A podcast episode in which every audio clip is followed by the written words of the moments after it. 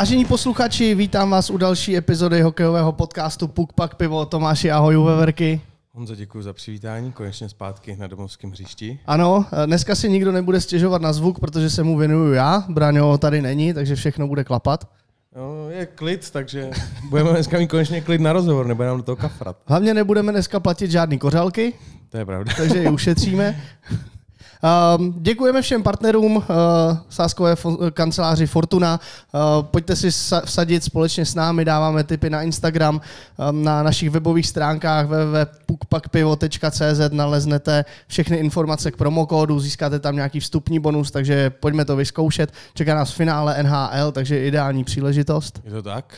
Buď to bude Pavel Francouz, Rutič nebo Palič, kdo přiveze Stanley Cup zpátky do Česka. Každopádně na léto je potřeba buď na oslavu Stanley Cupu nebo na pivo mít nějaký pořádný merch, čepici, takže pokud máte zájem o tyhle ty produkty, taky na našich webovkách můžete objednávat. Valdy na tím doma pracuje, balíčkuje, buď přebaluješ dítě nebo balíš čepice. To se mi líbí, jak jste aktivní do rodina, vole. Rodinný biznis. Je dobrý. Ty kšiltovky jsou jednodušší. Je to jednoduché. Jo. To je dobře. Zároveň můžete hodnotit eh, naše epizody eh, na našem webu. Zajímá nás to, co si, co si o tom myslíte. Každá zpětná vazba je dobrá, my si toho vážíme i věřím, že eh, těch negativních dokážeme z toho udělat to, aby jsme byli lepší. Negativní reakce, že prej u toho občas moc uh, mlaskám, když piju. Dnes si na to budu teda dávat pozor, budu dávat mikrofon dál, když se piva napiju. To je můj příslip. Super. A teď pojďme na to, protože dnešní host, já si myslím, že tady nemůžeme mít nikoho aktuálnějšího. Myslím si, že aktuálně celé hokejové hnutí se točí kolem pár lidí a my jsme moc rádi, že tady máme jednoho z nich. Bývalý vynikající obránce Jiří Šléger. Jirko, ahoj. Ahoj kluci, ahoj, díky za pozvání. My si samozřejmě uvědomujeme, v jaké fázi teďka všichni jsme. Nicméně rádi bychom se pověnovali i té tvý hokejové kariéře, tak jestli si tu kandidaturu můžeme nechat, nechat nakonec, když dovolíš. Klidně, plně to nechám na vás. Předpokládám, že všechny teď otázky, které za poslední dny dostáváš, jsou zaměřené na tuhle tu kandidaturu a co si myslíš o tom a o tom. Co si vlastně myslím o Co si vůbec myslíš co, co, co, co, to vlastně, co to vlastně ke mně patří? Hokej. Ano, ano. Ale já bych začal úplně jinak. Vůbec, jak Jirka Schläger se dostal k hokeji a kdy se dostal do té fáze, že se z tebe stal opravdu namakaný týpek, který to řeže. Protože někdy přišlo období, kdy si začal si chodit do posilovny, že jo? Chlapi, ale jste připraveni, že tady budeme trošku díl. No, my jo. jak to, jak to začnu vyprávět, my, ale to my bude si trvat. připijem, ty teda samozřejmě Já se, teda se bohužel budeš jsem věnovat řidič, řízení. abych si s vámi rád dal, ale Tak jsem, ba- jsem bav řidič, nás. Takže, takže eh, tak začneme příběhem jedna. Příběh jedna je, kdy jsem vlastně začal uh, s hokejem. No, uh, já vlastně můžu říct, že se, pocházím z hokejové rodiny, protože tatínek uh, byl profesionálním hokejistou. Bohužel teda od nás odešel, když mě byly dva roky, uh, ale to je, to je život. Prostě naši se rozvedli a zůstal s maminkou sám. Nicméně ta, když mě viděla, jak jsem byl hyperaktivní a, a pořád jsem někde les po stromech a podobně, tak říkala, já ho musím trošku sklidnit. A ono, ten zimák máme přes ulici, tak co kdybych to vyzkoušel a potom tátovi by mohl mít nějaký vlohy, tak, tak mě odvedla přes tu silnici na ten zimák a tak, jak to bejvá, je tam moc zima. A když spadnu, bolí kolínka, i lokítek, takže jsem odsaď utíkal. Měl jsem slzy, nechtěl jsem tam vůbec zůstat, takže maminka, jak mě tam dala a odešla, a pak mě přišla vyzvednout, tak já už jsem tam nebyl, už jsem byl u baráku na písku nebo, nebo na té větvi někde na tom stromě, takže to, z toho nebyla úplně nadšená.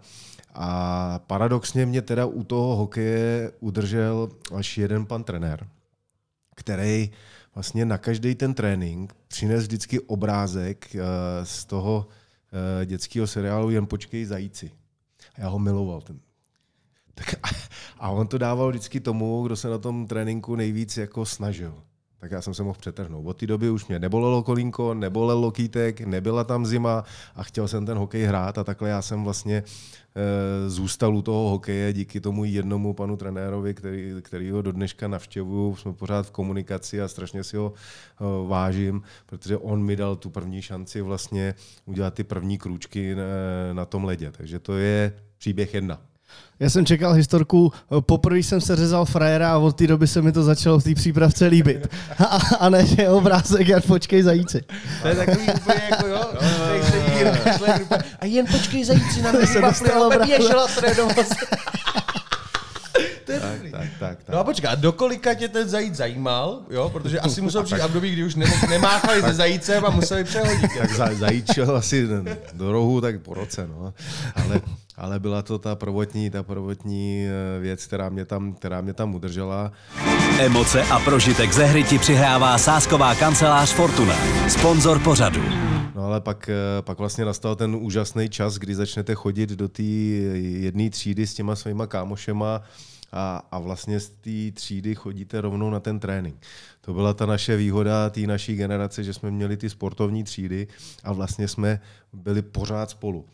A nebyla uh, televize, nebo televize byla černobílá s dvouma kanálama, takže to nás nebavilo, nic moc tam nedávali, takže my jsme pořád byli venku, pořád jsme hráli bandy, eh, fotbálek, tenis, cokoliv, my jsme se pořád hejbali a pořád jsme byli spolu. Takže to bylo jako fantastický, že jsme vytvořili takovou jako úžasnou partu.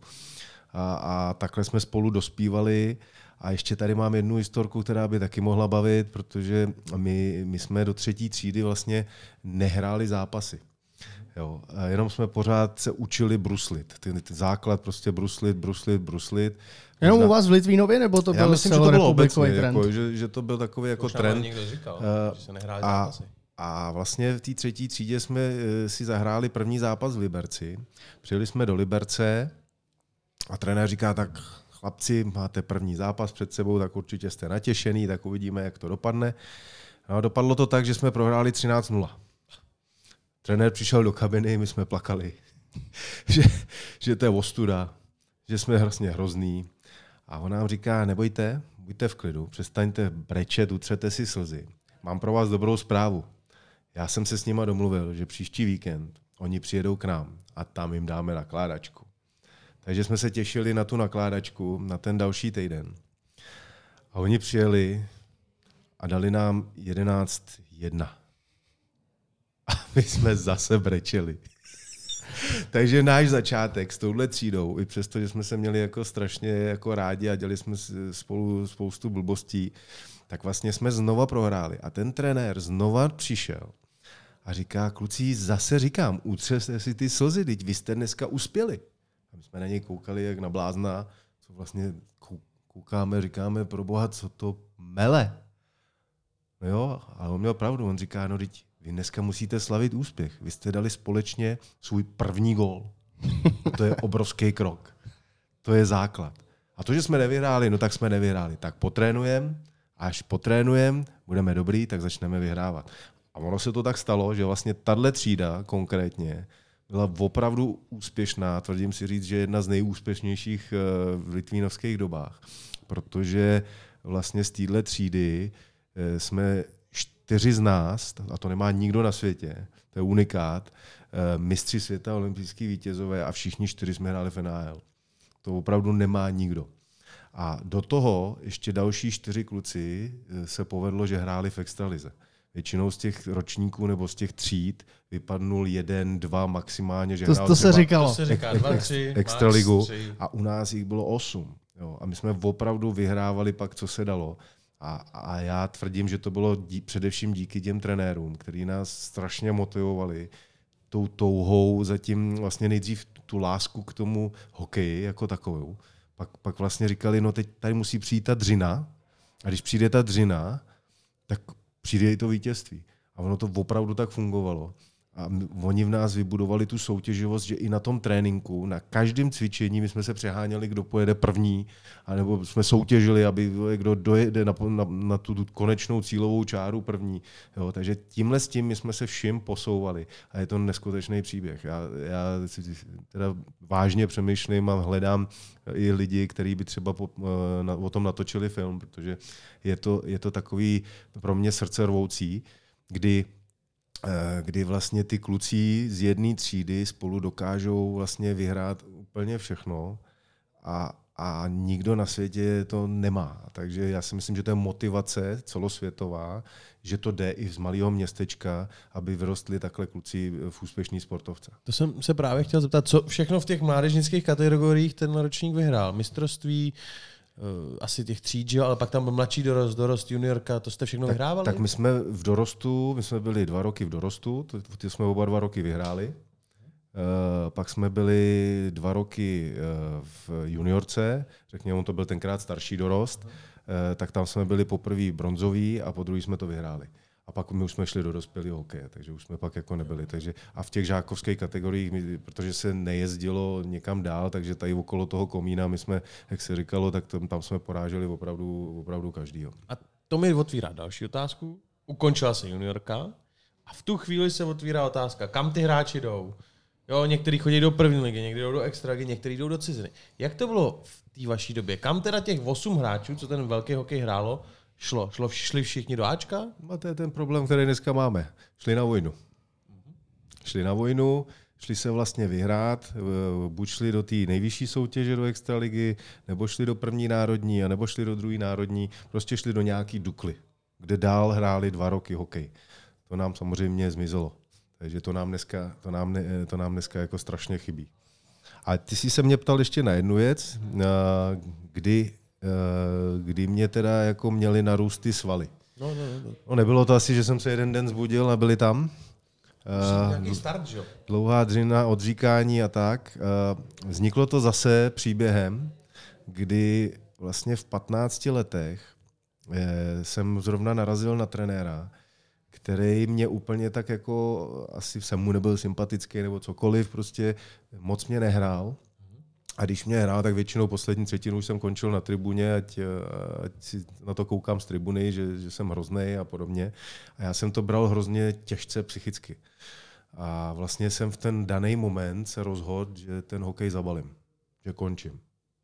A přišel jsem domů s tou výstrojí, dal jsem to do obyváku a řekl jsem rodičům, nezlobte se, já už to dál nedávám, já to, ten trenér je na mě tak extrémně přísnej a dokonce i zprostej, že prostě já do toho už nejdu, já už prostě končím. V tenhle moment, to já považuji za klíčový moment, eh, řekněme, v, v mý, eh, v mý hokejové sportovní kariéře, eh, kdy vlastně jsem si sednul se svým vlastně nevlastním tatínkem, šlégrem, a, a on, on říká, hele, v pohodě. To přece není žádný problém, aby jsme to neuměli vyřešit. My tě v tom podpoříme, klidně skonči, jenom potřebujeme od tebe vědět, co máš teď v hlavě namyšleno, co budeš dělat dál. Protože samozřejmě jsme tomu obětovali všechno, nejezdili jsme na dovolený, kupovali jsme ty brusle a tu výstroj a, a dneska stojíme před rozhodnutím teda co dál. Tak jestli máš nějaký plán. Já na něj koukal a říkám, no pro boha nemám. Já nemám plán, já jenom už nechci tam za tím trenérem mít. A on říká, no není to škoda? Přece to je první překážka, na kterou ty si v té cestě za tím svým snem narazil. A ty nejsi schopný ji buď překročit, přeskočit, obejít, najít cestu před tu první překážku v pomyslným jako v podobě toho trenéra, tak přece tomu přece nemůžeš dát. Tak jsem samozřejmě v těch teenagerských letech zase se hluboce zamyslel a říkám, no to je pravda, to bych jako asi úplně neměl. On říká, víš, najdi si něco mimo toho hokeje, co tě odpoutá od toho jeho, od jeho kritiky a prostě toho negativního vlivu, aby si byl sám se sebou spokojený. Ale potřebuješ to dělat v rámci tréninku, protože ty, aby si ho přesvědčil, že, že to bude jinak, tak musíš být prostě fyzicky připravený, aby si ten výkon mohl podat. No v tom mě docvaklo, že e, vážím 78 kg, že jsem strašně hubený, že jsem takový jako papírák a že když bych možná začal cvičit, tak e, že by to byla cesta. Tak jsem to vyzkoušel, přišel jsem do takový zaprášený posilovny pod schodama na zimáku. Byl tam tenkrát můj učitel z učiliště a, a jeden uh, atlet, diskař, uh, a oba dva byli prostě osvalený a ten, ten atlet tam ležel pod tou činkou, měl tam 90, 90 kilo na tom benchpressu a rozcvičoval se s tím. Tak já jsem tam pod to vlez, že to teda zkusím zvednout. Já jsem s tím ani nehnu. Já jsem to nevyndal z toho stojanu a tam jsem se cítil nejtrapnější, kdy prostě jsem mohl. A šel jsem za tím učitelem ho poprosit, jestli by mi mohl poradit, jak se takovýhle svaly, co má na rukou, dají jako dokázat. A on mě ukázal určitý cviky, jak bych měl začít, co bych měl dělat, ale říkal, víš, co je důležitý? Důslednost. Důležitý je, aby si tomu opravdu věnoval ten čas, aby každý den si jel, makal a do toho ti doporučím, protože vidím, že jsi hubený, tak aby si se osvalil, tak si vždycky kup kosku tvarohu, dej do toho cukr, eh, mlíko, vajíčko, ono je to taková uh, vitamínová bomba, bílkoviny, ale uvidíš, že když u toho budeš cvičit, že to zabere. Já jsem tři čtvrtě roku chodil opravdu každý den z té školy do té posilovny, pak na trénink a v pořád jsem měl a tvaroh do toho. A za tři čtvrtě roku já jsem nabral 11 kilo svalové hmoty. Takže v 15-16 letech. V 16 letech já jsem najednou byl vybraný do národního mužstva 16 letech a přijel jsem na soustředění a první, co, když jsme tenkrát jezdili na soustředění národního mužstva, tak se dělali testy. Všichni museli prostě projít testama, eh, aby se vědělo, že jsme prostě fyzicky připravení.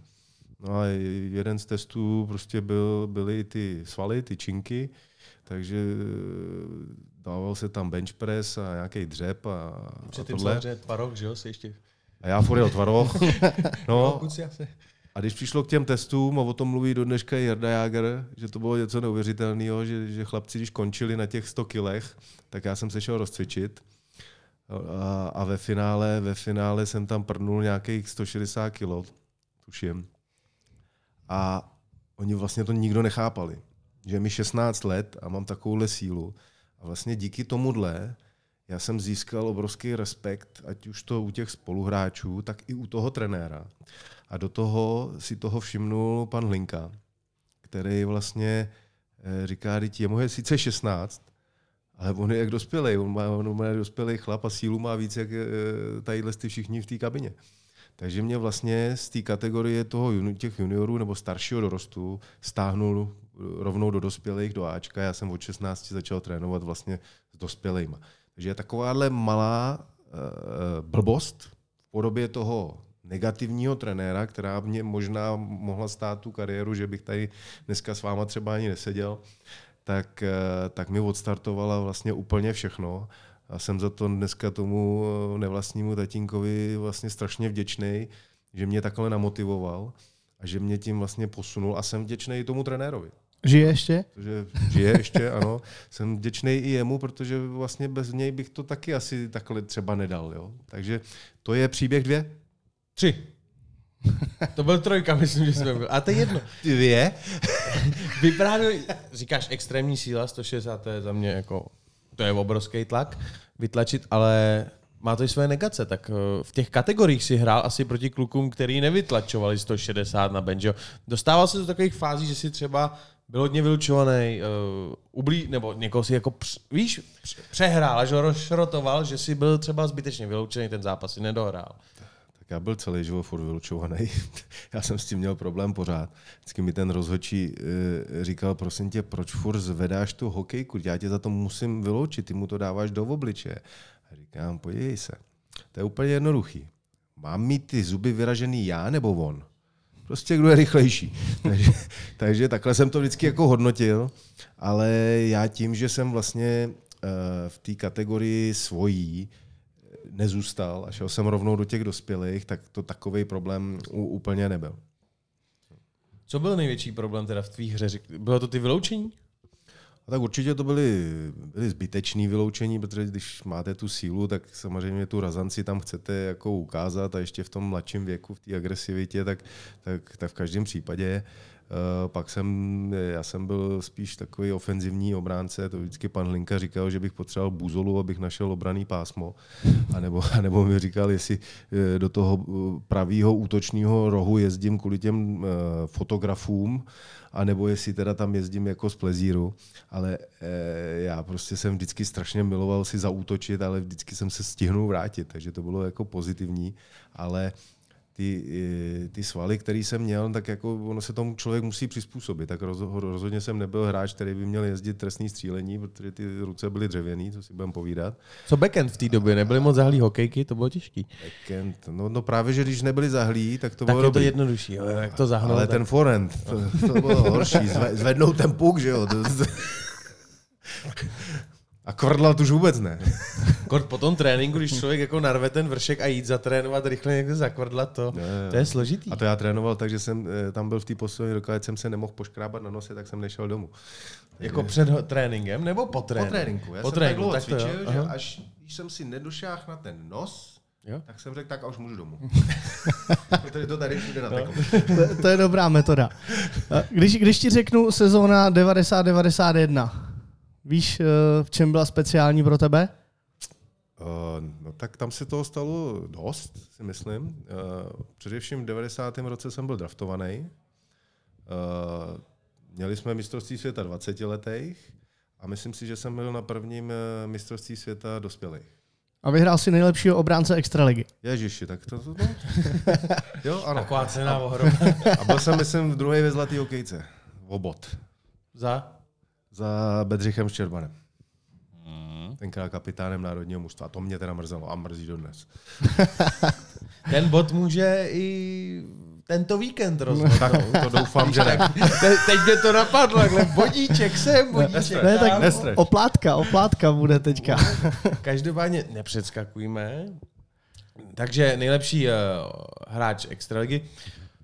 Nástup do NHL. Všichni víme, tvrdý obránce, popral se, černá práce, zablokoval střely. Dřív ten hokej byl ještě větší, uh, použiju slovo masakr, dneska už je to opravdu co kontakt se stane. Řekněme old school hockey. Ano, co se stane, tak už se všichni sjedou a už je to problém.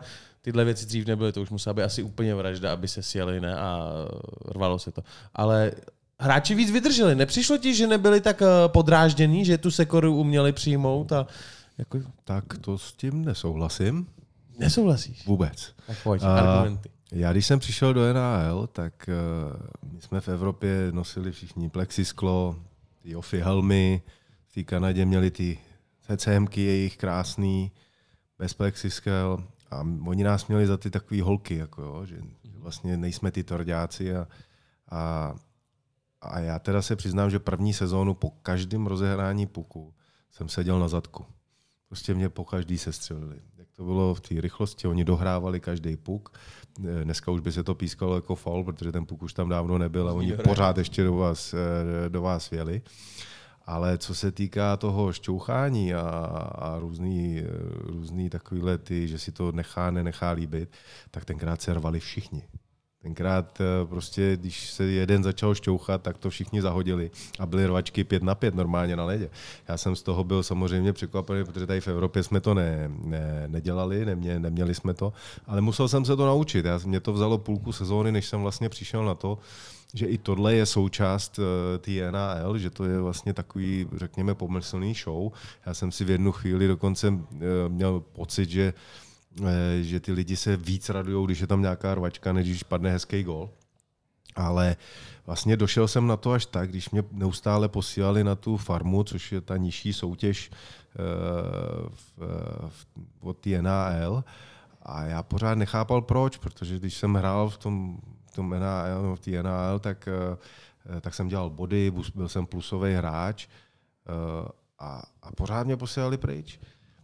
No tak když mě naposled uh, po, poslali nahoru, že jsem teda zase přijel hrát do Winnipegu, tak jsem si říkal, no tak to zkusím dneska změnit a, a že bych teda zkusil někoho, s někým se poprat.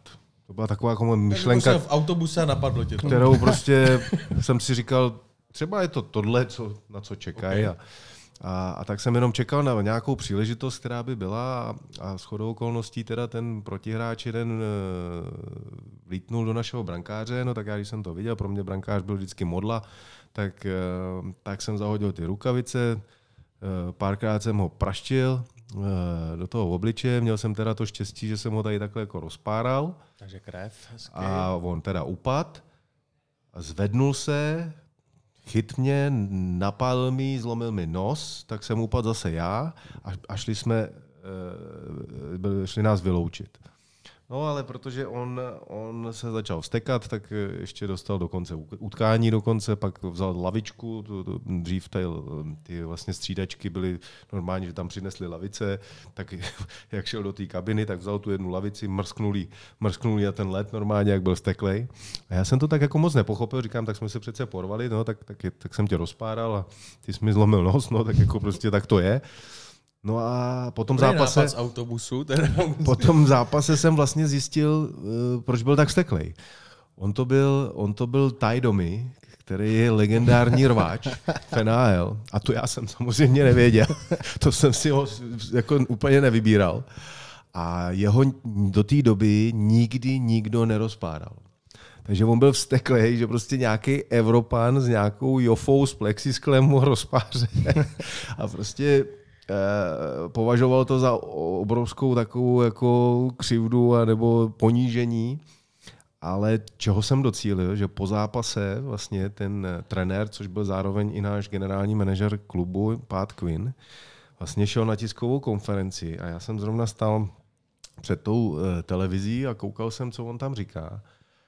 A on vlastně hodnotil ten zápas najednou říká, a chtěl bych se vrátit tady ještě něco okomentovat tady k, k Jiřímu Šlegrovi, uh, protože on nám dneska všem, a myslím si, že i vám, médiím, ukázal, že do té NHL patří, protože se byl ochoten porvat za toho svého spoluhráče a ta NHL není jenom o těch krásných gólech, ale je o tom, že i si zastanu toho svého protihráče, tak vám tady jenom všem chci říct, že už na žádnou farmu nepojede, je to plnohodnotný hráč NHL. A takhle já jsem vlastně zůstal už v NHL pak na furt. To je, to je jak z pohádky, ale. Je to, je to příběh. To je vo, By, byl, byl čas... Příběh čtyři. byl, byl čas si to někdy vyříkat s domem? Jo, my jsme se pak porvali ještě několikrát. To, to zase...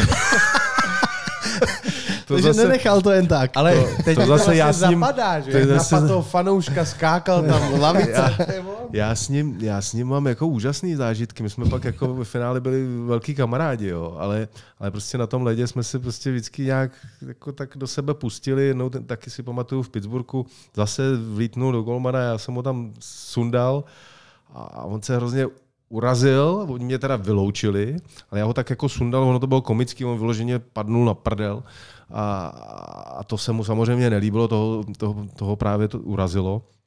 A teď za mnou jel a nadával mi prostý slova až na tu trestnou lavici a já jsem si tam set. Tak jsem tam seděl, jako vidím, jak on naproti na mě ukazuje, dostaneš do té držky. A já jsem tam seděl vedle mě, takhle na té stoličce tam seděl ten, eh, ten fotograf, eh, to byl fotograf klubu, a měl tam ten kanon takhle v té dírce namířený prostě na tu ledovou plochu a já jsem tak na něj zaťukal na to, na to sklo a říkám, prosím tě, já teď půjdu na led a ty mě foť, protože já se budu prát. tak jenom, abych z toho měl fotku. a taky se tak stalo, já jsem, já ten byl tam připravený na té střídačce, jenom jak se otevřely ty vrátka, už to přeskočil a už za mnou letěl a zase jsme se rvali, vole. a on toho nadával strašně, vole. prostě to, to bylo neuvěřitelné a jsme se pak tomu strašně smáli. Takže to jsou jako historky z Taj domy, který byl úžasný kluk. Jo. A já když si vzpomenu, on nebyl velkého vzrůstu, on byl třeba nebo 5-10 cm menší jak já, ale, ale prostě uměl to, byl fakt dobrý. Jo.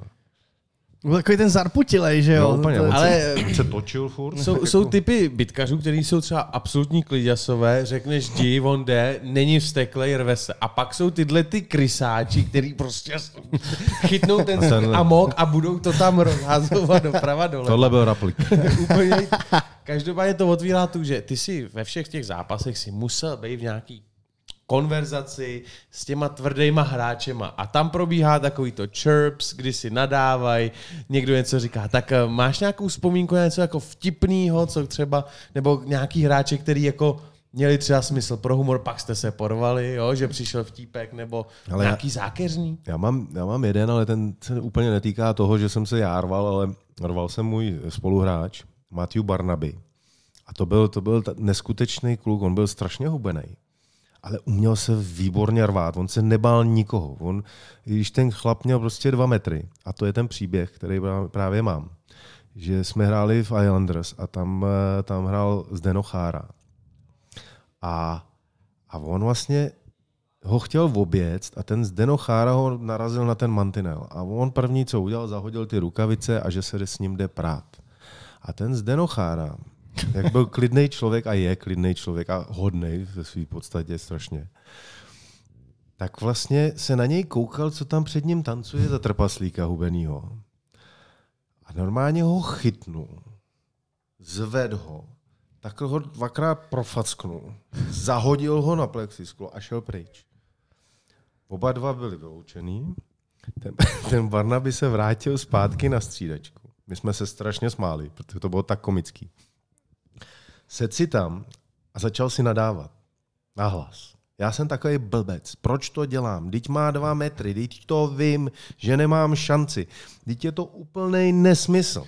A v tom projíždí Zdeno Chára okolo naší střídačky a Barnaby skáče přes mantinel a říká, vole, já ti tu trošku rozmátím. a dostane znova facáky do konce zápasu. Takže ano, Takže si nadával a pak mu ten- zase mrdl. a znova vole, prostě v té euforii znova do toho šel. Takže tenhle kluk, tenhle klučina opravdu, s ním já mám zážitky, že to, to, to, byl, to byl opravdu borec. To. A to jsou třeba věci, které mi trošičku v NHL chybějí. Už je to taková jako moc, moc profesionalita. Eh, Ne- že bych to tam jako nutně potřeboval vidět násilí, ale tady tyhle ty věci, které dají jiskru tomu utkání, eh, si myslím, že už nejsou takový, jako bývaly. Já třeba říkám, buďme rádi za Maršanda. Takovýhle Kontroverzní hráč prostě hráč. je kontroverzní, je zábava to sledovat, je, ještě je to dobrý hokejista, takže nikdo nemůže říct, ty tam seš kvůli tomu, že děláš bordel, on je dobrý, ale je to zábava a pa, pak už se všichni znají, já nesnáším, když se před zápasem někdo s někým pozdraví. Mně to přijde úplně, jak můžeš jet a plácnout si s někým, čau, tak si to tady teď ťuknem, ty vole, tak ho přece je tady zápas, tak já ho tam jdu přepálit. Co mi lezeš na půlku už? Tak jako, tohle já jsem miloval úplně. Já jsem to miloval, protože právě většina hráčů takhle k tomu přistupovalo, že se ani na vás nepodívalo. A já jsem byl přesně právě ten opak. Já jsem byl ten, který je chtěl narušit to jejich podnebí, že vlastně se soustředějí. To, to byl úplně ideální prototyp, na to byl uh, Franta Musil. Uh, ten, ten normálně ten normálně tam jezdil po té červený tam zpátky, nehnul brvou a já, já na něj furt mluvil. A to vždycky nevydržel, říká, nemus nebejt, chci se soustředit. a ty tak. se zeptal, jako, co se děje novýho třeba. No, já jsem, jak se máš, co, co včera, kde jste byli s paní, dobrý? A, ta, a takhle člověk jako provokuje a ono to vlastně naruší, naruší takový to soustředění toho hráče a je to součástí už toho zápasu. A je prostě něco neuvěřitelného. Mně se zase stal příběh, eh, těch příběhů máme to eh, už dost, ale eh, kdy já jsem v Pittsburghu vždycky byl poslední na ledě, na rozbruslení a my jsme měli kabinu na druhé straně, že jsme museli vlastně přejíždět celé hřiště a eh, tam byl človíček, eh, řekněme, eh, v pokročilém věku, který sbíral ty puky. A já jsem, jak jsem zůstával poslední, tak jsem mu vždycky z té vzdálenější strany ty puky dával, aby to měl blíž té kabině, aby nemusel přes celý ten let, tak jsem mu to dával do té protější brány. A on si to tam už pak pozbíral a vzal si to takhle jenom kousek do té do té kabiny, do té kabiny. No a hráli jsme proti Bosnu a tam byl, tam byl právě jeden z těch takových rváčů. No a já, když jsem to začal dělat, tak jsem ty puky házel tam automaticky, protože jsem to dělal před každým zápasem, tak najednou koukám, že ty puky mi začaly lítat zpátky. co to je? Prostě, prostě, tak jsem myslel, že si ze mě ten, eh, ten dědoušek, co tam pracoval, dělá, eh, dělá nějakou srandu a že, že, to, tak se otočím no a vidím, že ten, tam je ten hráč toho Bosnu a střílí ty puky zpátky. A říkám, tak počkej, takhle ne, kamaráde. To, to, to. Takže jsme si začali takhle to. Tak to dopadlo tak, že já jsem vlastně už to nedával na tu bránu, ale dával jsem to jako po těch mantinelech, aby on to nestíhal, uh, on to nestíhal sbírat. No a jeden vždycky jsem vystřelil na tu bránu, protože mě došlo, že on vlastně nechce, abych to dával do té brány. A já jsem věděl, že když ten jeden pošlu na tu bránu, tak ty ostatní dva, tři, čtyři už pošlu okolo to, takže se mi to povede. Tak takhle jsem postupoval, až jsem měl vlastně ten poslední puk a, a byl jsem na modrý čáře, blíž, nejbližší eh, k němu. A tam už museli být diváci. A on, no, no samozřejmě. A, a on byl v té bráně. A já se normálně napřáh a vyhulil jsem toho golfa. A on to chytal. Samozřejmě nechytil, zahodil ty rukavice a už na mě utíkal. Takže já jsem měl první rvačku na rozbruslení. A normálně tam museli vlézt ty sekuritáci v těch sakách, v botech a otrhávat nás od sebe. Borec si tam dal první hala člunkovej řvala, běh. Děda koukal, co se děje. Takže takhle, než jsme začali zápas, tak jsme se to, a teď tam přišli rozhodčí a oni už nás teda odtrhli a nikdo nevěděl vlastně pořádně, co se stalo. A teď já přišel do kabiny, tak jsem měl roztržený dres, ty na mě koukali, vole, co je, Takže to byl eh, další jeden z mých příběhů. A samozřejmě po zápase jsem se s tím eh, hráčem viděl a, a říkal jsem mu, prosím tě, co tě to popadlo? Jako, o co ti jde? Já jsem to dělal kvůli tomu pánovi, co nám jako sbírá ty puky. Tak jako já jsem přece... Ale já ti to řeknu, prostě to je jednoduchý. Uh, já jsem indián. A pro mě ta brána je posvátný místo. A já, než odejdu z toho ledu, tak já se u ní pomodlím, já ji zakleju, prostě ty góly tam nesmí padat a ty mi tam začneš střílet ty puky. Tak jako dovedeš si představit, jak se cítím? No prostě to nemůžeš dělat, vole. To je moje posvátná brána. A říkám, ne, jak to mám vědět, vole. No, takže, dva týpci s rituálem. takže to bylo takhle, no. Takže byl high five potom. Takže pak jsme se jako zpřátelili, pak jsme dokonce i v Bosnu spolu hráli. A byl se výborný kluk. no. Emoce a prožitek ze hry ti přihrává sásková kancelář Fortuna. Sponzor pořadu. Mě to vsunuje myšlenku, ty zmiňuješ Indián, hrál si ve Vancouveru, tam je velká indiánská komunita, tak uh, máš nějaký zkušenosti, příběhy, byl ses tam podívat? Jasně, další příběh. Protože už já potom- vytáhnu, já jich vytáhnu. Ty a Indiáni. Já jsem vám říkal, že tady budeme sedět dlouho. No, to Hele, eh, já Indiáni úplně ú- úžasný příběh, kdy eh, Pavel Bure, eh, vlastně ruská raketa svýho času, jeden z nejlepších hráčů NHL, eh, tak, eh, tak vlastně měl, jako to bývávalo v té době, svého osobního strážce, jako Grecky měl a, a ostatní taky, tak jeho taky ně- někdo ochránil, tak měl eh, jakéhosi Gina Oldžika. A to byl Indián.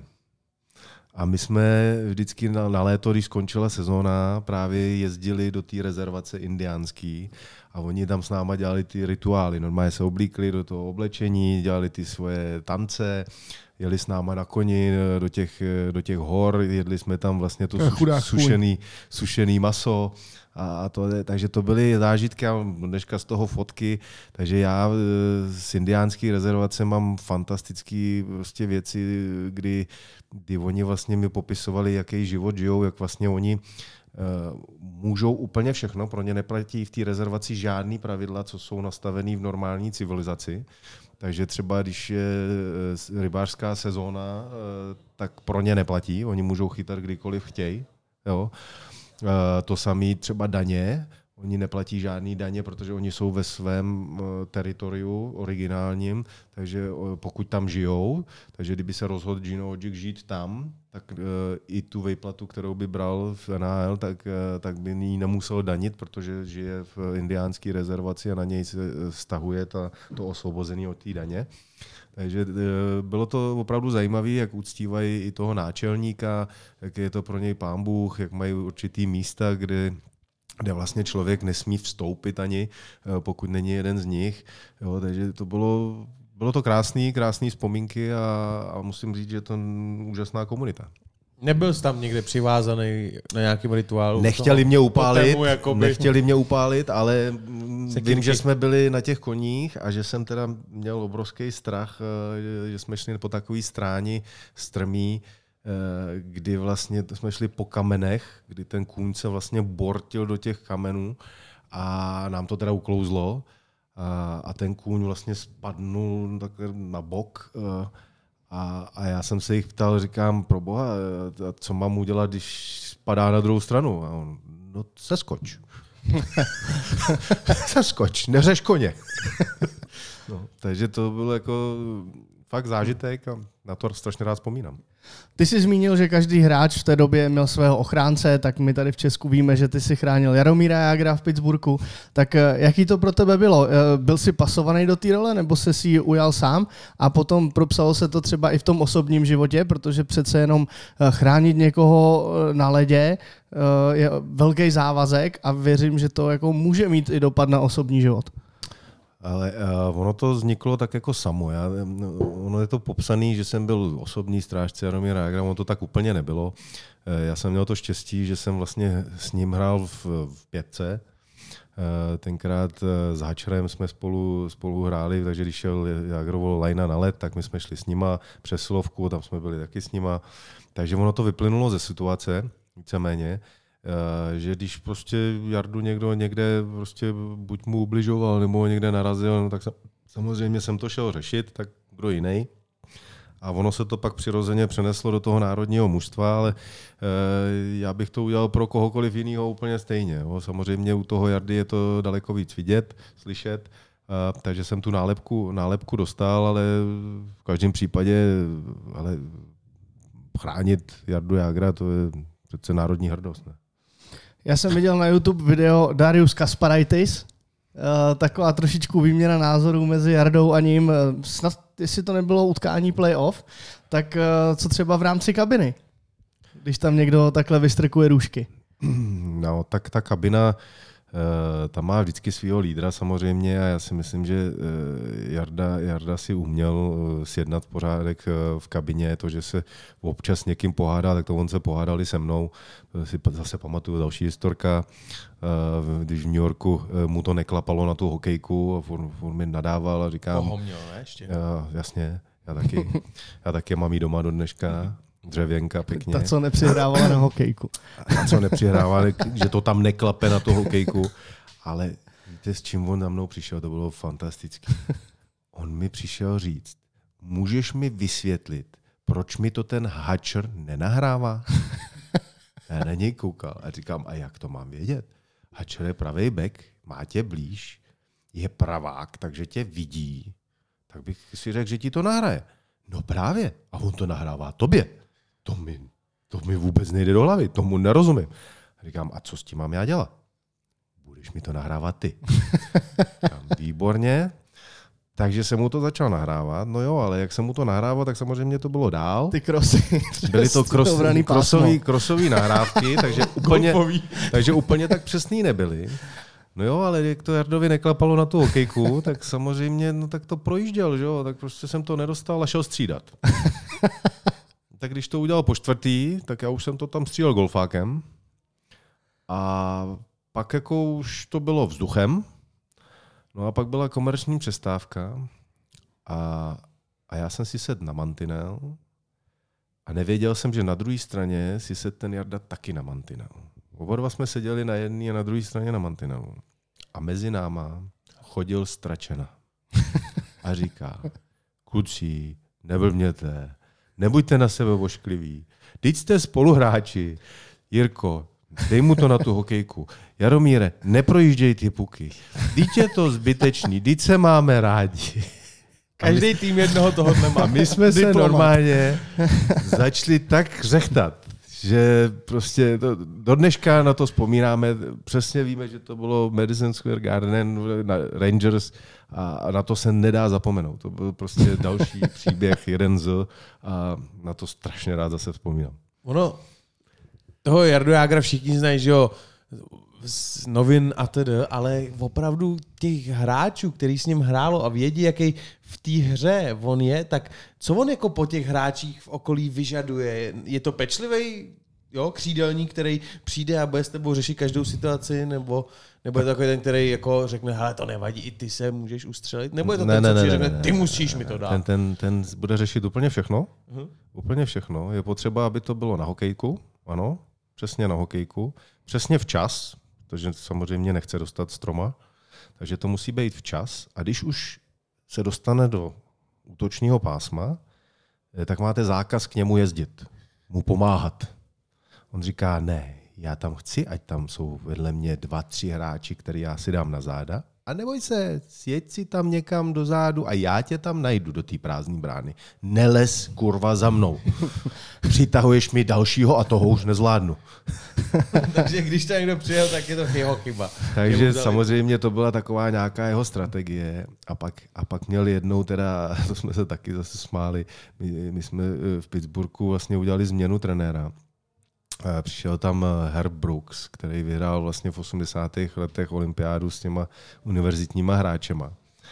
A, a, a on byl hrozně jako komický. On, byl, on se postavil do té kabiny a říká tak, chlapci, chci se vám představit, jmenuji se Herb Brooks a vyhrál jsem v roce 1980 olympijské hry. Nikomu jinému už se to pak nepovedlo. A já jsem na to pišnej a proto tady dneska stojím, protože jsem hlavním skautem eh, Pittsburgh Penguins a vy nemáte trenéra. Takže tím trenérem jsem dneska já. Ale já tady nejsem proto, abych vás učil hokej. Vy jste tady všichni proto, že něco umíte. Tak kurva běžte na ten led a ukažte, co umíte a uvidíte, že začnete vyhrávat. No a my jsme deset zápasů neprohráli. A ono to takhle úžasně zafungovalo.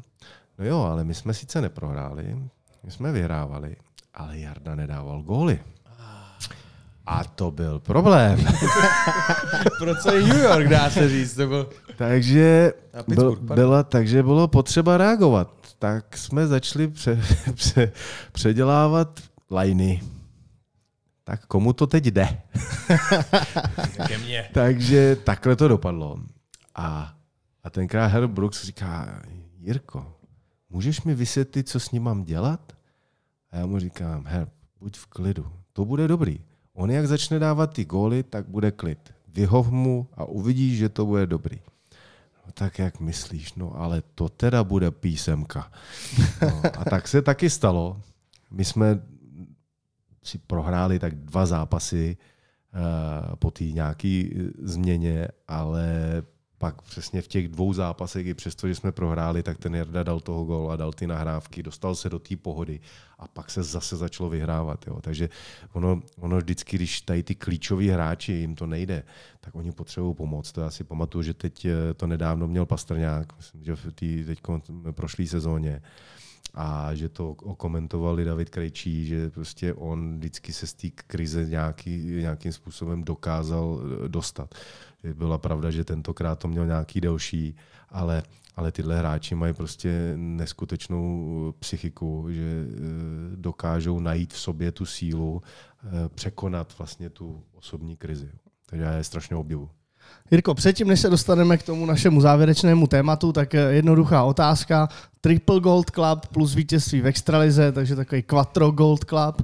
Pojďme seřadit ty tituly uh, od toho, co si vážíš nejvíc, až po to, on to může znít teďka špatně, ale co si vážíš nejmíň a třeba nějaká jedna vzpomínka na oslavu. Nebo uh, řekni, co se slavilo nejlíp, uh, Ale, eh, co v tebe zanechalo Už dojem. asi nemáme čas, ale tady, protože Máme, my nekončíme. ono u každý, u každý téhle trofeje, když to řeknu, je obrovský příběh. Zatím je obrovský příběh vždycky. A to je opravdu, to bychom seděli dvě hodiny. Já vím, že to Eh, není jednoduchá já vím, Že otázka. mě, já vím, že mě ještě pozvete určitě někdy, takže, takže to ro- rozpitvám příště. Eh, Pokusím se být teď jenom stručnej eh, k tomu, čeho si teda eh, vážím, vážím nejvíc. Tak eh, z logiky věci hm, já jsem vždycky eh, byl hrdý na to, že jsem Čech a jsem hrdý na to, že jsem Čech, takže pro mě vyhrát Nagano eh, je největší podsta, která, která se mě mohla stát a eh, prostě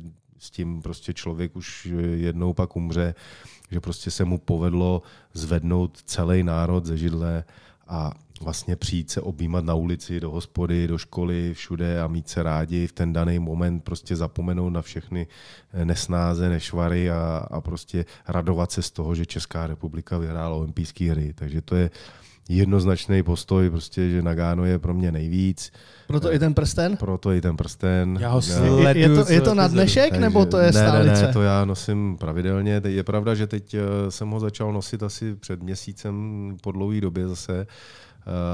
A protože Vešel se jsem nějaký, prstík, nebo- nějaký čas jsem eh, ho nenosil, ani nevím proč, prostě přestal jsem ho nějak nosit. Ale teď jsem si na něj tak nějak vzpomněl a zase ho mám zpátky. Je dobrý.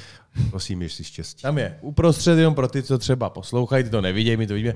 Uprostřed jsou olympijský kruhy, nalevo je znak, teď se omlouvám, co to je ty, ten barevný znak? No, my Ice jsme, hockey? to je vlastně eh, vytažený z našeho národního znaku. Já to natočím pro ty, aby to mohli třeba vidět. protože eh, ten znak náš národní eh, se vlastně na ten prsten by nevešel.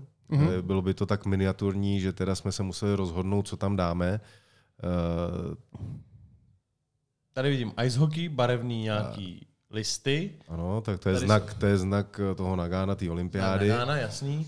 Kruhy a jméno Schläger a Lvíček. Ano. A číslo máme, 71. A tam máme lvíčka, vybrali jsme prostě lvíčka. Ne, To byla vaše iniciativa? Nebo To byla to, iniciativa nás hráčů, že jsme si řekli, že asi nebudeme lítat po ulici s medailí na krku, eh, že bychom si měli udělat něco na památku, tak jsme se domluvili, že já si to vezmu na starost. Tenkrát jsem v Pittsburghu oslovil eh, společnost, která se s tím zabývala, dělala prsteny pro Super Bowl a, a baseball ještě Jo. nějaký takovýhle záležitosti vyráběla tak, eh, tak vlastně jsme se domlouvali na nějakém designu, chtěli jsme, aby to bylo decentní, aby se to dalo nosit a aby tam bylo vlastně zastoupený všechno, aby tam byl ten olympijský, eh, ten Vypadá olympijský to docela kruhy, decentně. Je.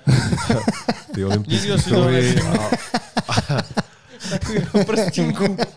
aby tam zaznělo prostě, že to byl lední hokej, že to bylo v Nagánu, znak toho eh, olympiády v Nagánu, aby tam byl národní znak, číslo eh, dresu.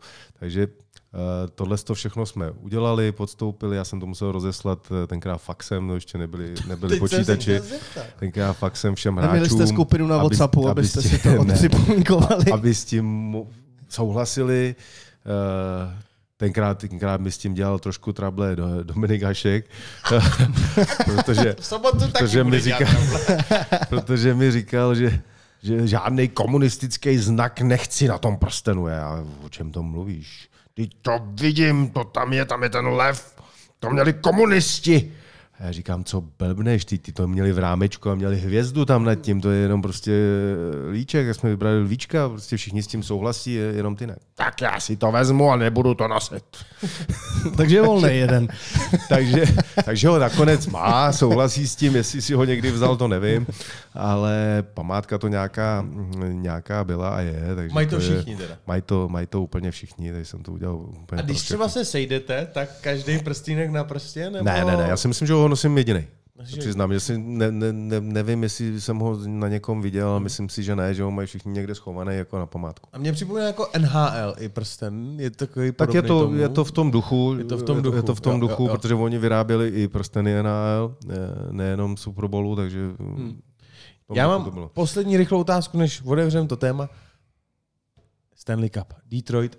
Já jsem tam viděl, že v tu chvíli jsi měl odehráno 8 zápasů v té finálové sérii a teď nej, ale malinko v té eh, finální základní části.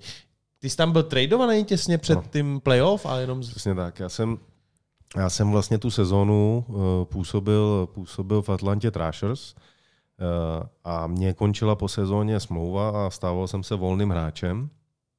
A Atlanta Thrashers mi nabídla smlouvu. Musím říct, že mě nabídla nejlukrativnější smlouvu eh, v té době toho klubu. A chtěli ze mě udělat kapitána, že to postaví okolo mě. Tenkrát tam byl Ilja Kovalčuk a Dan Heatley jako mladí kluci a že teda začneme budovat nový tým společně a já jsem věděl, my jsme skončili suverénně poslední v té v konferenci a, a já jsem věděl, že to asi bude chvilku trvat, že třeba tři, čtyři roky eh, to a teď jsem vlastně dostal informaci, že má o mě zájem v té přestupní deadline, která byla eh, Colorado a Detroit. A to byly dvě mužstva, které byly opravdu aspekty na to, že vyhrajou Stanley Cup. A rivalita mezi sebou taky A, trošku, ano, že? a já, tu, a já tu vidinu toho Stanley Cupu, toho vítězství toho Stanley Cupu, když jsem viděl, porovnal jsem si ty dvě mužstva, říkám, ty, to prostě to je obrovská šance. Tak jsem vlastně se snažil vysvětlit v té Atlantě, říkám, že si to strašně vážím, že tý, ta smlouva prostě je pecka. ale že jsem prostě byl vychovaný, že to hraju proto, abych vyhrál. A že budovat ano, budovat bych strašně rád, ale že se můžu po sezóně vrátit. Ať mi dají šanci se jít zkusit poprat eh, o ten Stanley Cup, ať už to bude tam nebo tam. A pak se po sezóně vrátím a domluvíme se prostě na téhle dlouhodobější spolupráci. Oni to tak bohužel nechtěli. Oni řekli, ne, buď to tady vezmeš eh, my, a my to tady oznámíme, už teď veřejně řekneme, že to stavíme okolo tebe, že jsme ti dali nejlukrativnější smlouvu z tohohle důvodu a to, anebo ne, a pošleme tě teda někam pryč. To je na tvém rozhodnutí. tak já jsem se teda rozhodl, že půjdu. A, a vybral si mě teda Detroit s tím, že pardon, s tím, že uh, jsem tam přijel a vlastně legendárního trenéra Scottyho Bowmana jsem viděl až po týdnu v letadle, protože on nechodil na tréninky, to dělali tréninky asistenti. A on si mě posadil, on si mě posadil vedle sebe v letadle a říká mi, tak chlapče, víš, já jsem tě tady nechtěl, chtěl tě management, já jsem chtěl Kasparaitise, ale to nevadí. Když už tě tady mám, tak ti musím říct, jakou budeš mít roli.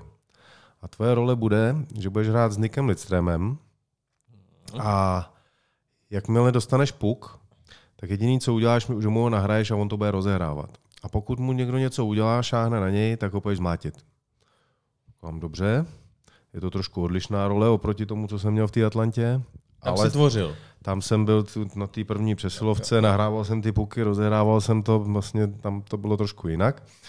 A, ale tak, jak to bývá, tak prostě by člověk, ten hráč by měl vlastně vždycky přijmout tu danou roli, kterou, kterou dostane, ať už je jakákoliv, hraje v nejlepší lize na světě, tak prostě tak to je. Takže já jsem to přijmul. Uh, odehrál jsem těch, tuším, 8 zápasů v té základní části, který, která byla do, do konce.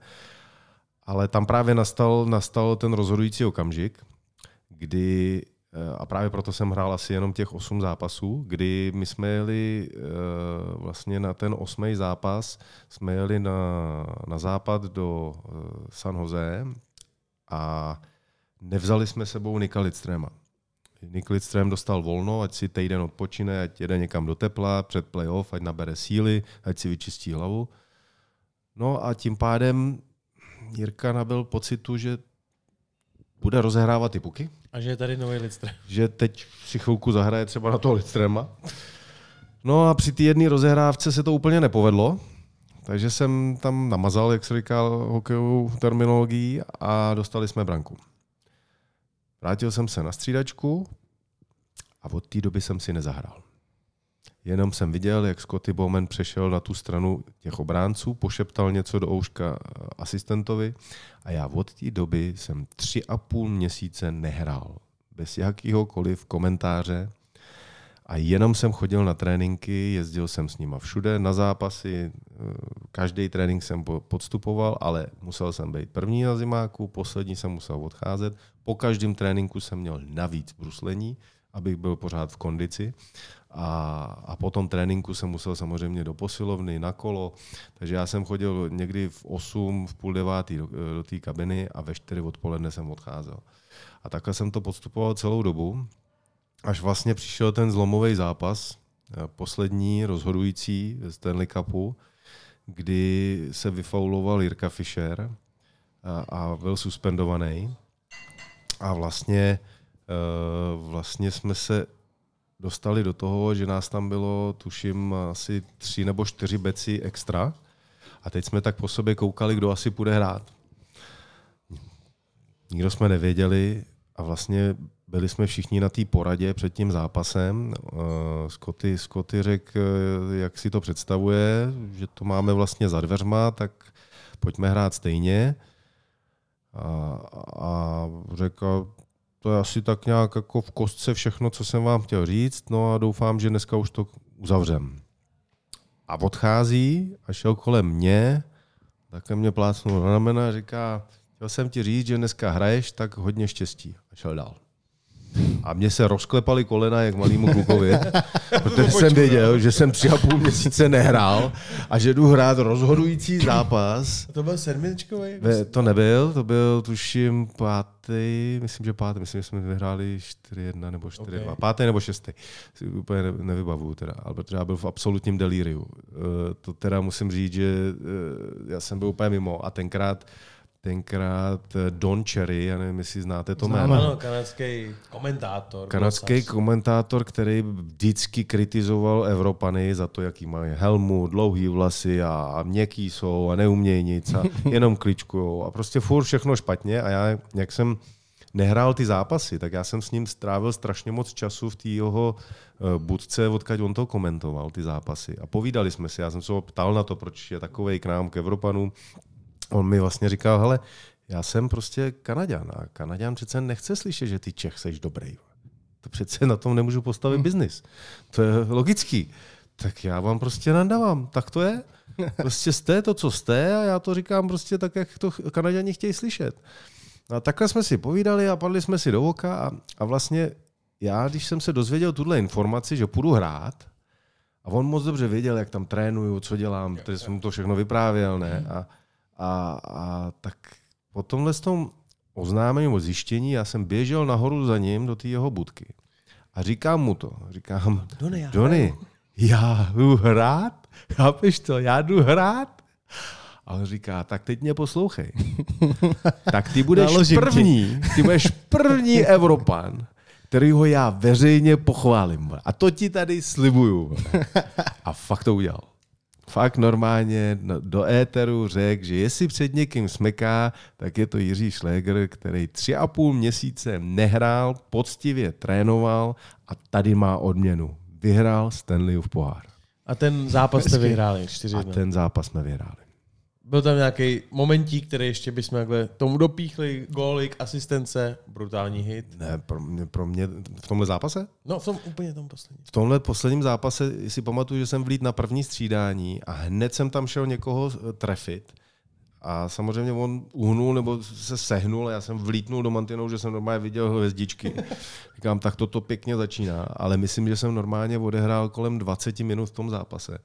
Což já jsem toho měl úplně a já si opravdu tak při čtvrtě toho zápasu nepamatuju. Já byl úplně normálně mimo. Já měl mlhu, já jsem prostě jenom jel se trvačností a, a byl jsem strašně šťastný. A vím, že když jsme to teda vyhráli, tak pak, když jsem vlastně jako zvedal ten pohár nad hlavu, tak jsem byl úplně takovej jak vypnutý, jo? Že, že, jsem si říkal, že jsem si říkal, zasloužím si to vůbec?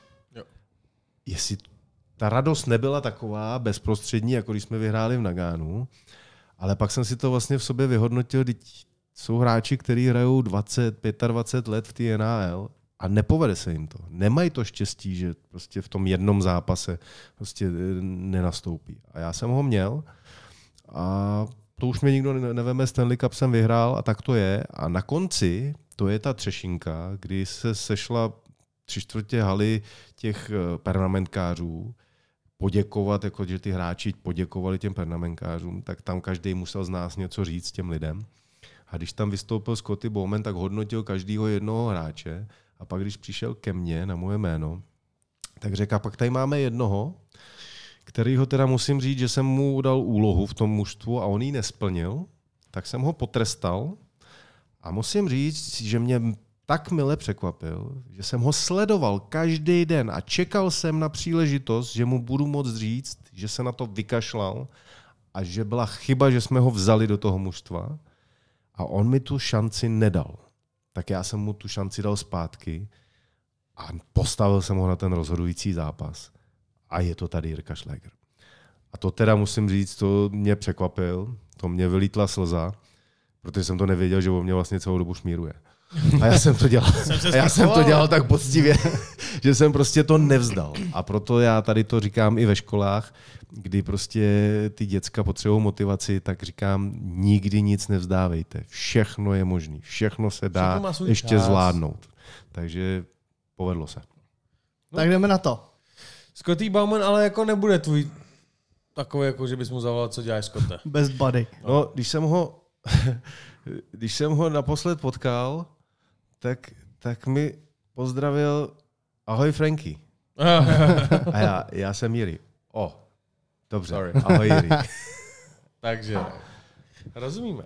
No a tak teď si vlastně, od té doby, co jsme tě sem posadili, děkuju, to jsem nečekal, eh, tak eh, si odvyprávěl mnoho příběhů od mládí přes NHL. Vynechali jsme olympiádu, o té mluvili už všichni tisíckrát. A furt je to dobrý samozřejmě. Ale tak teď je úplně jiná fáze. Jirka Šléger, dětství, hokej a teda. A najednou tady sedíš a měl by si být předsedou českého hokeje. Prezidentem Českého svazu ledního hokeje. No včera, když jsem posl- sledoval tu grilovačku z Roberta Záruby, tak on tam na konci něco řekl, buďte předsedové, nebuďte prezidentů, prezidentů jsme už měli hromadu, nebo něco takového v tomhle stylu. Je to tak? Nemýlím se? No, asi stanovy kvůli tomu měnit nebudeme. Zůstaneme u toho prezidenta. Takže- A vy se asi ptáte vlastně proč. No proč? Kde, kde vznikl ten impuls, že jsi seděl doma na zahradě, piješ kafe, říkáš, no tak já to vezmu. No tak ono to tak úplně právě nebylo. No. Tak ono to má jako kratší příběh, než, než tady ty, co jsem vám všechny odvyprávěl, ale má to s tím obrovskou souvislost. Protože vlastně nám odstoupil uh, nynější, nebo po 14 letech vlastně předseda Uh, předseda, vidíte, teď jsem Prezident, předseda, ne? prezident Českého hokejového svazu a vlastně odstoupil uh, v půlce eh, toho období eh, čtyřletého, který vždycky eh, ten prezident dostane ten mandát na ty čtyři roky. A, a já jsem vlastně se začal vidět po tom, co vlastně teď nastane, když nám takhle skončí náhle prezident. A bylo mi vlastně vysvětleno a řečeno, že budou v jeho práci vlastně pokračovat viceprezidenti, což byli tři viceprezidenti. A a ty si rozdělí úkoly, eh, který, který měl doposovat ten prezident. No tak jsem očekával, co nastane. Ono nenastalo toho moc nic, protože se ne, nebyli schopni nějak eh, potkat.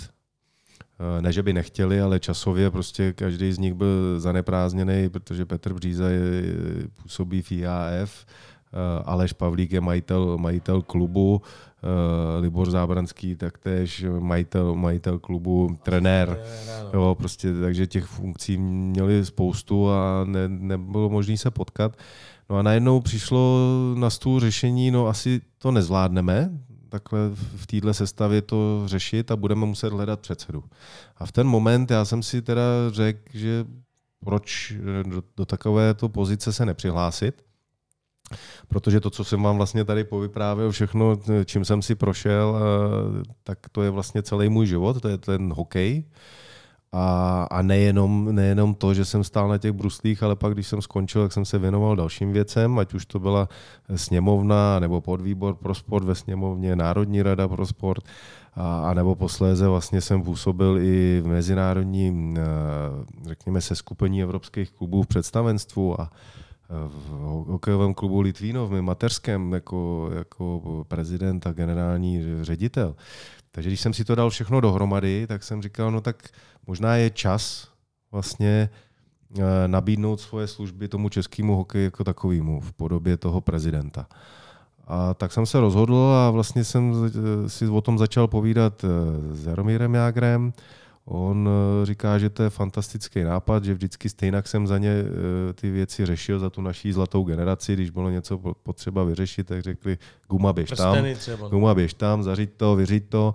Takže říká, hele, ty máš toho tolik za sebou eh, prožitýho, eh, že ty určitě eh, za ten náš český hokej zabojuješ a, a, a uděláš všechno pro to, aby se vrátil tam, tam kam patří. A takhle vlastně vznikla ta, ta moje kandidatura a ta myšlenka a pak nastala ta práce. Musíte obejít ty kluby, mluvit s nima, vyslyšet, vyslyšet, co kde kdo eh, z těch klubů potřebují, protože si musíte připravit program, eh, který nabídnete tomu hokejovému hnutí. No a když už máte ten program, tak pak přichází ta, to B, kdy nejdřív musíte být teda zvolen a když budete zvolen, tak pak přijde ta práce. A to nás všechno teprve čeká, uvidíme, jak se k tomu, eh, řekněme, eh, lidé, kteří to budou volit, eh, postaví. Já budu samozřejmě rád, když, eh, když tu důvěru dostanu, jsem připraven makat. A, a, a když ne, tak eh, hold, já jsem byl zvyklý i prohrávat, a z, tý, z těch proher se poučit a, a, a třeba když prostě hold prohraju, tak se poučím a třeba se zase přihlásím někdy jindy. To je vlastně otázka, která navazuje. Tenhle ten mandát je na dva roky, pouze do konce toho funkčního období, které vzdal Tomáš Král.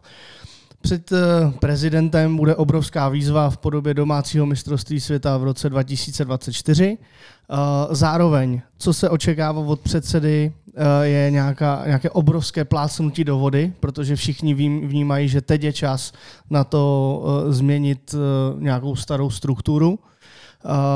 Jsi na to připravený a přemýšlel si, přemýšlel si třeba nad tím, věnovat se kampani další dva roky a potom získat ten, ten mandát na čtyři roky, protože z mého pohledu teďka je opravdu velmi složitý tam nastoupit na dva roky, uh, mít před sebou neuvěřitelně těžkou agendu a potom vlastně ten mandát obhájit. A to je to, co jsem právě řekl.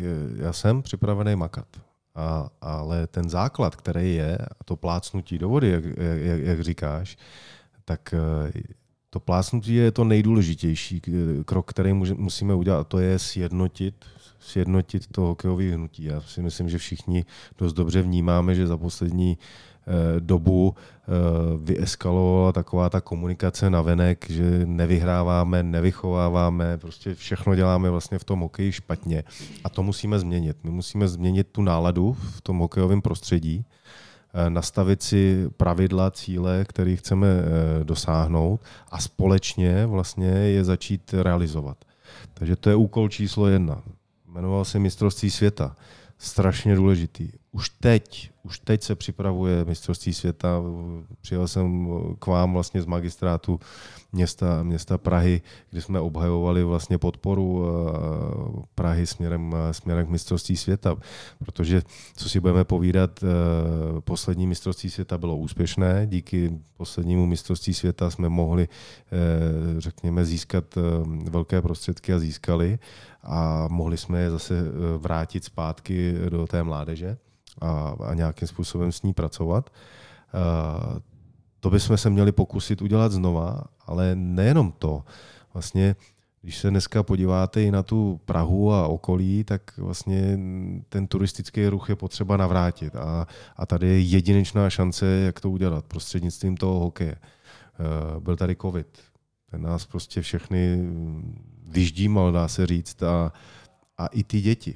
Eh, děti začaly utíkat od sportu, protože si zvykli doma, seděli u těch počítačů, koukali vlastně i na školu online, jo, takže všechno dělali vlastně online a, a najednou nemají chuť sportovat.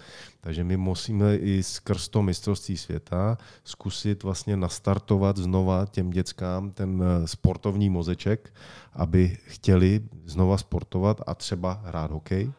Je to jedna z dalších, eh, z dalších cest je potřeba komunikovat vlastně s těma hráčema, který eh, hrajou v zahraničí, když se sem vrací na léto, tak třeba už příští sezónu, když se vrátí, aby jsme udělali nějaký podpůrný program pro ty děcka, aby třeba ty kluci trénovali na jednom zimáku eh, společně a my jsme tam eh, ty, ty děti zvali, mohli udělat nějakou autogramiádu, pozvali novináře, aby se to veřejně taky zpropagovalo, aby prostě se vědělo, že nějaký mistrovství světa se vlastně blíží a že je to pro nás top akce pro všechny, nejenom pro ten hokej, ale vůbec pro celou republiku, protože ten, eh, to mistrovství světa není jenom v Praze, je i v Ostravě, takže to obsáhne celou, celou naší republiku a já věřím, že se nám to povede. Jsem po organizačním výboru, udělám pro to maximum, i kdybych nebyl zvolen, tak samozřejmě tam dál budu makat a budu dělat maximum pro to, aby to úspěšný bylo. No a pak se bavíme o tom, eh, že musíme začít vychovávat nový jágry, hašky a, a pastrňáky, aby jsme měli, řekněme, aby jsme dali šanci zase těm dětem, který se budou rodit, eh, zlížet k někomu. Protože, co si budeme povídat, já jsem zlížel k Ivanu Hlinkovi a Martinec, Nový, Pospíšil, eh, prakticky můj otec, Jiří Bubla, Jo, prostě eh, byly to ikony a pak, eh, když se nám povedlo vítězit té zlaté generaci, tak zase ty děcka zlížely k nám a to, je, to má cyklus, ale vždycky musíte eh, vychovat ty, řekněme, legendy, aby, nula. aby to prostě mělo smysl. A neposlední řadě tady máme energetickou krizi. A to máme všichni. A to, to potká každého občana v naší republice. A, a ten hokej, asi si všichni dovedeme představit zimní stadion eh, v létě, když ho mám namrazit v těch vedrech a v zimě zase, abych udržel nějaké rozumné teplo v, v tom, v tom zimáku, tak to stojí spoustu energie. A tady, a tady opravdu budeme muset nějakým způsobem podat, eh, podat pomocnou ruku všem klubům tom hokejovém hnutí, aby třeba například eh, ten prezident šel na to město s tím zástupcem klubu a vlastně pokusil se vyjednat lepší podmínky nebo vstup nějakého partnera do toho klubu Eh, jednat na úrovni vlády, eh, stejně tak, jako to bylo v covidu, nějakých možných třeba úlev nebo kompenzací, protože jinak eh, začneme ty zimáky zavírat. A co to pro nás bude znamenat? Děcka budou mizet z těch zimních stadionů, přestanou sportovat a jsme tam znova zpátky, jako v covidu. A to si myslím, že nechceme dopustit a to je úloha, si myslím, toho nového prezidenta, který je na dva roky, ale může nastartovat tu pozitivní řád. náladu a řád. Uh, my jsme zvyklí na to, že když se volí prezident, tak to obrovským způsobem polarizuje společnost. Uh, my s Tomášem vnímáme, že tomu je tak i teďka u té volby, přestože to není uh, veřejná volba. To je škoda uh, za mě. Ale je, je, je to škoda, k tomu se taky dostaneme. Uh, Eh, máš připravený konkrétní kroky pro to, eh, jak víc s těma, eh, řekněme, podporovatelema jiného kandidáta za předpokladu, že by si proměnil tu kandidaturu? Myslíš si, že, ti opra- že se ti opravdu povede sjednotit, sjednotit to hokejové hnutí, když už víme, že teďka uh, jsou tady kluby, které podporují někoho jiného? Asi nebude tajemství, že ty s Aloisem Hadančikem jste, jste největší uh, favoriti. Tak uh, není, to, není to až příliš těžká mise? Já myslím, že žádná mise není jednoduchá. Ta cesta k tomu vítězství je vždycky trnitá a nebo i když stoupáte na nějakou horu, tak než se tam dostanete, tak eh, musíte překonat spoustu překážek a, i, a pro mě to je obrovská výzva. Já jsem na výzvy byl vždycky zvyklý a, a nebojím se toho. A jestli mám proti sobě nějakého soupeře, tak ho mám. Já dneska necítím žádnou, žádnou zášť od svých soupeřů v úvozovkách, protože my jsme všichni vzešli z toho hokejového prostředí, jeden jako druhý, jak tam kandidujeme. Samozřejmě máme tady člověka, který tady vznáší trošku víc negativního, řekněme, negativní nálady, že kritizuje prakticky úplně všechno, což je pan Petr Dědek, co si budeme povídat. Je to realita, ale to neznamená, že i s ním se budeme muset bavit, když to dopadne, aby změnil názor a vidíš, vidíš reálnou možnost, že opravdu se povede všechny tady tyhle ty lidi dát na jednu palubu a že uh, jednou budeme táhnout za jeden pro vás?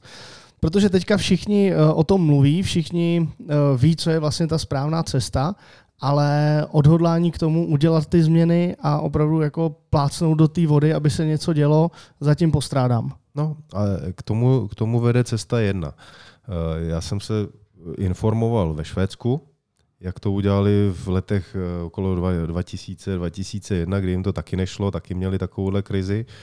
A ty si prostě jednoho krásného dne eh, řekli, eh, že svolají takové, řekněme, hokejové fórum, kde pozvou vlastně úplně všechny. A to bychom měli udělat úplně stejně. A když říkám všechny, tak se bavím o tom, že to budou vlastně zástupci svazu, klubů, krajů, ale skautů, agentů a novinářů. A proč, a proč, proč táhnout tyhle lidi dovnitř? Na to jsem se ptal, proč oni to udělali.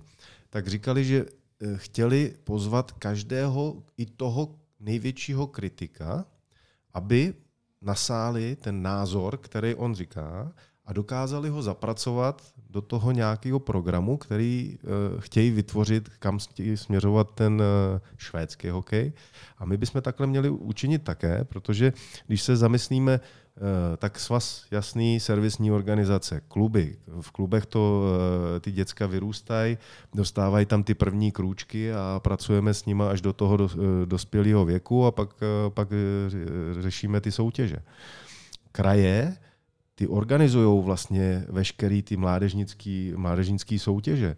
Jo, takže ty zase musíme zapojit, ty tam musí mít svoje slovo. A teď se dostáváme k těm, který možná asi nejvíc kritizují, a to jsou ty skauti, který mají ten přehled, ten, ten celosvětový přehled, že vidí, kde, v jakých zemích se co dělá, jestli dobře nebo špatně, mají takový ten náhled a my potřebujeme od nich získat tu zpětnou vazbu.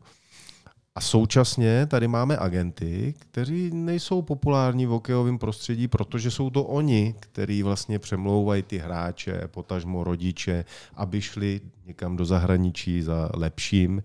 A my potřebujeme je přesvědčit, že tady to budeme dělat na takové úrovni, aby oni je nemuseli tahat nikam pryč. A proto potřebujeme jejich názor, protože oni zase budou ty, kteří to budou vysvětlovat těm rodičům. A novináři, to je ta poslední sekce, která to může tu osvětu poslat vlastně všem, do celé země. Že prostě v tom hokeji nastala změna. A my potřebujeme i od nich znát, jestli ta změna, která nastane, je správně. Takže každý názor je důležitý a já říkám, že tohle je cesta k tomu, aby jsme se začali posouvat a věřím v to, že se to dá zvládnout i v našich podmínkách. Emoce a prožitek ze hry ti přihrává sásková kancelář Fortuna, sponzor pořadu. No, já ti držím palce. hm? Jsem optimistou. To, tomu věřím. Tomáši, to máš za pokutu tady tohle. No, Ale... Uh, Neurol. Mě to otvírá otázku s tím, že zmiňoval si, že ty, Loj Zahramčík, za mě nejsilnější kandidáti. Včera v té debatě nejsilnější názory. A mně by přišlo vlastně i osobně škoda, a to se pod, otvírám otázku, ať vyhraje jeden nebo či druhý. Jestli se nám neotvírá nějaká možná spolupráce, protože vidím, že oba dva máte do toho hokeje v tuto chvíli chuť, sílu, drive, řešit ty věci a změnit je, tak v případě třeba, že bys vyhrál, jestli bys toho Loizu využil, protože já v něm vidím spoustu dobrých názorů, který by ten hokej mohli posunout dál.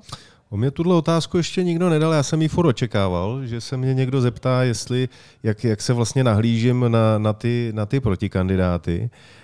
A já jsem vždycky na to odpovídal jako jednoduše, že e, vlastně ty protikandidáty neřeším, protože jsem byl zvyklý z toho sportu e, řešit svůj výkon, e, jak, jak já můžu přispět k tomu, abych zvítězil.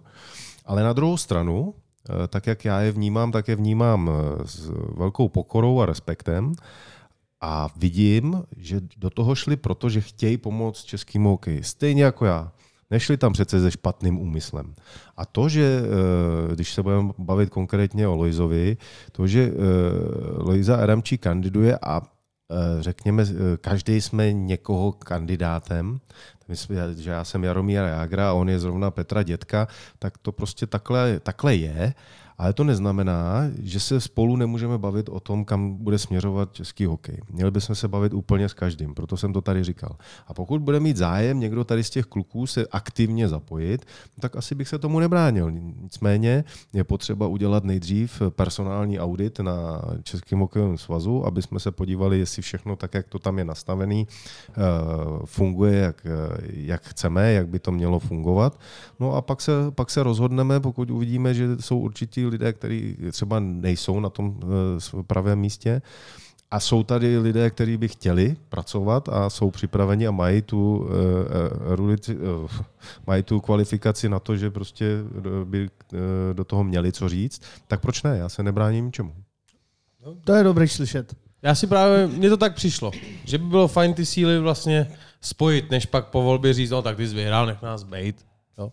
Spíš ba naopak, kuci. Taky. Já to, to spíš, to spíš druhý strany. Ten, který vyhraje, tak neřekne, ty jsi stál ve no, proti nech mě, mě, jako nech mě bejt. Pojď tady něco radši vymyslet. Protože, protože tam těch průsečíků je spoustu. To si myslím, že v tom je ta volba specifická. No. Že opravdu to nejsou dva úplně odlišné směry, ano. jako já jdu doleva, ty jdeš doprava, ale těch průsečíků tam je spoustu. A e, co si budeme povídat, pokud vyhraješ ty, anebo, anebo Alois Hadamčík, tak e, vždycky vlastně ta pomoc z druhé strany může být e, opravdu významná. A pro hokejový prostředí by to bylo žádoucí. Já si myslím, že když jestli jste vnímali tu debatu, tak my jsme se na spoustu věcech shodli. Jo, takže to máme hodně podobný v těch programech, předpokládám. Jo. A, takže jako rozumím tomu, ale já bych to asi nějakým způsobem uzavřel. Já vlastně do téhle kandidatury hlavně s jedním důležitým, řekněme, slovem, krokem. Já jdu do toho, že chci spojovat, ne rozdělovat spojovat. A pokud e, lidi, kteří to myslí s hokejem dobře, tak rozumí myšlence spojovat, no tak budou se mnou. Budou mi věřit, budou mě volit a pak, když mě zvolí, tak mi budou pomáhat v tom, aby jsme ten hokej posunuli. Jirko, díky moc, že se spojil s náma. Moment, Valdy, možná si přiběh, máme tam tu anketku. No to je pravda, na to jsem úplně zapomněl. Jirko, poslední otázka, která pravidelně bývá poslední ano, otázkou. Ano, ano, jsme hrávali, chápu tvou chybu. Vypni si ten telefon příště. Máme tady anketu, top, uh, Fortuna top 5, a to znamená, kdybych ti řekl, že zítra, ještě předtím, než bude to hlasování, máš poslední zápas v životě, který si můžeš zahrát, a můžeš si vybrat brankaře, svého parťáka do obrany, tři útočníky a trenéra, tak, aby ten zápas si vyhrál, ale zároveň, aby si se v tom zápase pobavil, aby byla pohoda, aby to byli dobrý kluci. Tak z těch hráčů, s kterými si nastoupil do my tomu říkáme soutěžního zápasu, tak jakou lineu by si složil, koho bys dal do brány a na střídačku? Jo, to je hustá otázka. Třeba bych potřeboval ještě náhradníky. je, není to jednoduchá Kdybyste otázka. řekli týmu, tak je to to, ale, ale vybrat pět hráčů plus brankáře. To pětka je... Jirky Šlegra. Prostě parťáka to... do obrany, což to... myslím pro obránce je vždycky jako, jako citlivý téma, že jo, toho jednoho, s kým mu to šlo. Ale uh, já, já to, to, to, to je nespravedlivý, probo. Já řeknu nejdřív útok. Já řeknu nejdřív, odpověď. já řeknu nejdřív útok. Uh, já jsem vyrost s Martinem Ručinským. Jasný. A Robertem Reichlem. Takže... Tak ty bych tam jednoznačně chtěl. Jasný. Jaromír Jager, to je prostě jasný. Takže máme útok. Jo, to máme útok. Uh, do brány, tak to je taky jasný, to prostě je dominátor. To, to... I když tam včera seděl, tak že mi občas přišlo, že ho Robert probudil. Nepřišli to, to je úplně jedno. Jako... Já, to, mít tohodle kluka v bráně, to je prostě fantazie. To, to co on předváděl v té bráně. Já, se, já jsem zažil Pavla Francouze, který ho jsme taky chytli ve velice dobrý jako fazóně, ale to je nesrovnatelný. Ten Hašan byl prostě e, schopný chytit, ale úplně všechno. Jo, takže, takže jako klobouk dolů. A ten obránce, to je, to je složitý. Já bych asi, já vzpomínám strašně jako přátelsky, a s kým jsem si vždycky sednul a, a myslím si, že to byl velice dobrý hokejista. Uh, a je to Franta Kabrle. Asi vás překvapím, ale je to Franta Kabrle. Není to Tomáš, ale je to Franta Kabrle. My jsme spolu hráli v Atlantě a v národním mužstvu. Jo, takže ten, ten jako... A když jste hráli vždycky... spolu, tak ty jsi byl tvrdák rozehrávač, nebo... Ano, přesně tak to bylo. je důležité umět přijet, eh, přijmout svoji roli. Trenér, Máme tam nějakého trénu nakonec? Tak trenér, to je jasný. Je to jasný. Je Ivan Linka, to, Ivan Linka. to, to, to, to je jasný. Dobře, Jirko, eh, děkujeme za, myslím si, velmi upřímný rozhovor, podcast. Věřím, že spoustu lidí, co mají rádi hokej, tyhle příběhy, ať jsem jich napočítal 8, ještě to večer přepočítám, až to večer znova pustím, před spaním samozřejmě, no, což dělám vždycky. tak uh, moc děkujem, bylo to upřímné. Já děkuji za pozvání, já jsem vám říkal, že do 40 minut to nejde stihnout, jste mi nevěřili, je to tak. ne, my jsme, my jsme moc rádi, my jsme dvojnásobně překročili ten stanovený čas. Víme, že máš ještě před sebou cestu do Litvínova, tak uh, nebudeme dále zdržovat. Uh, šťastnou cestu, uh, v sobotu, ať to dopadne uh, nejlépe pro český hokej, budeme si navzájem držet palce a třeba brzy zase na viděnou. Přesně tak. Mějte se. Díky moc. Naslyšenou.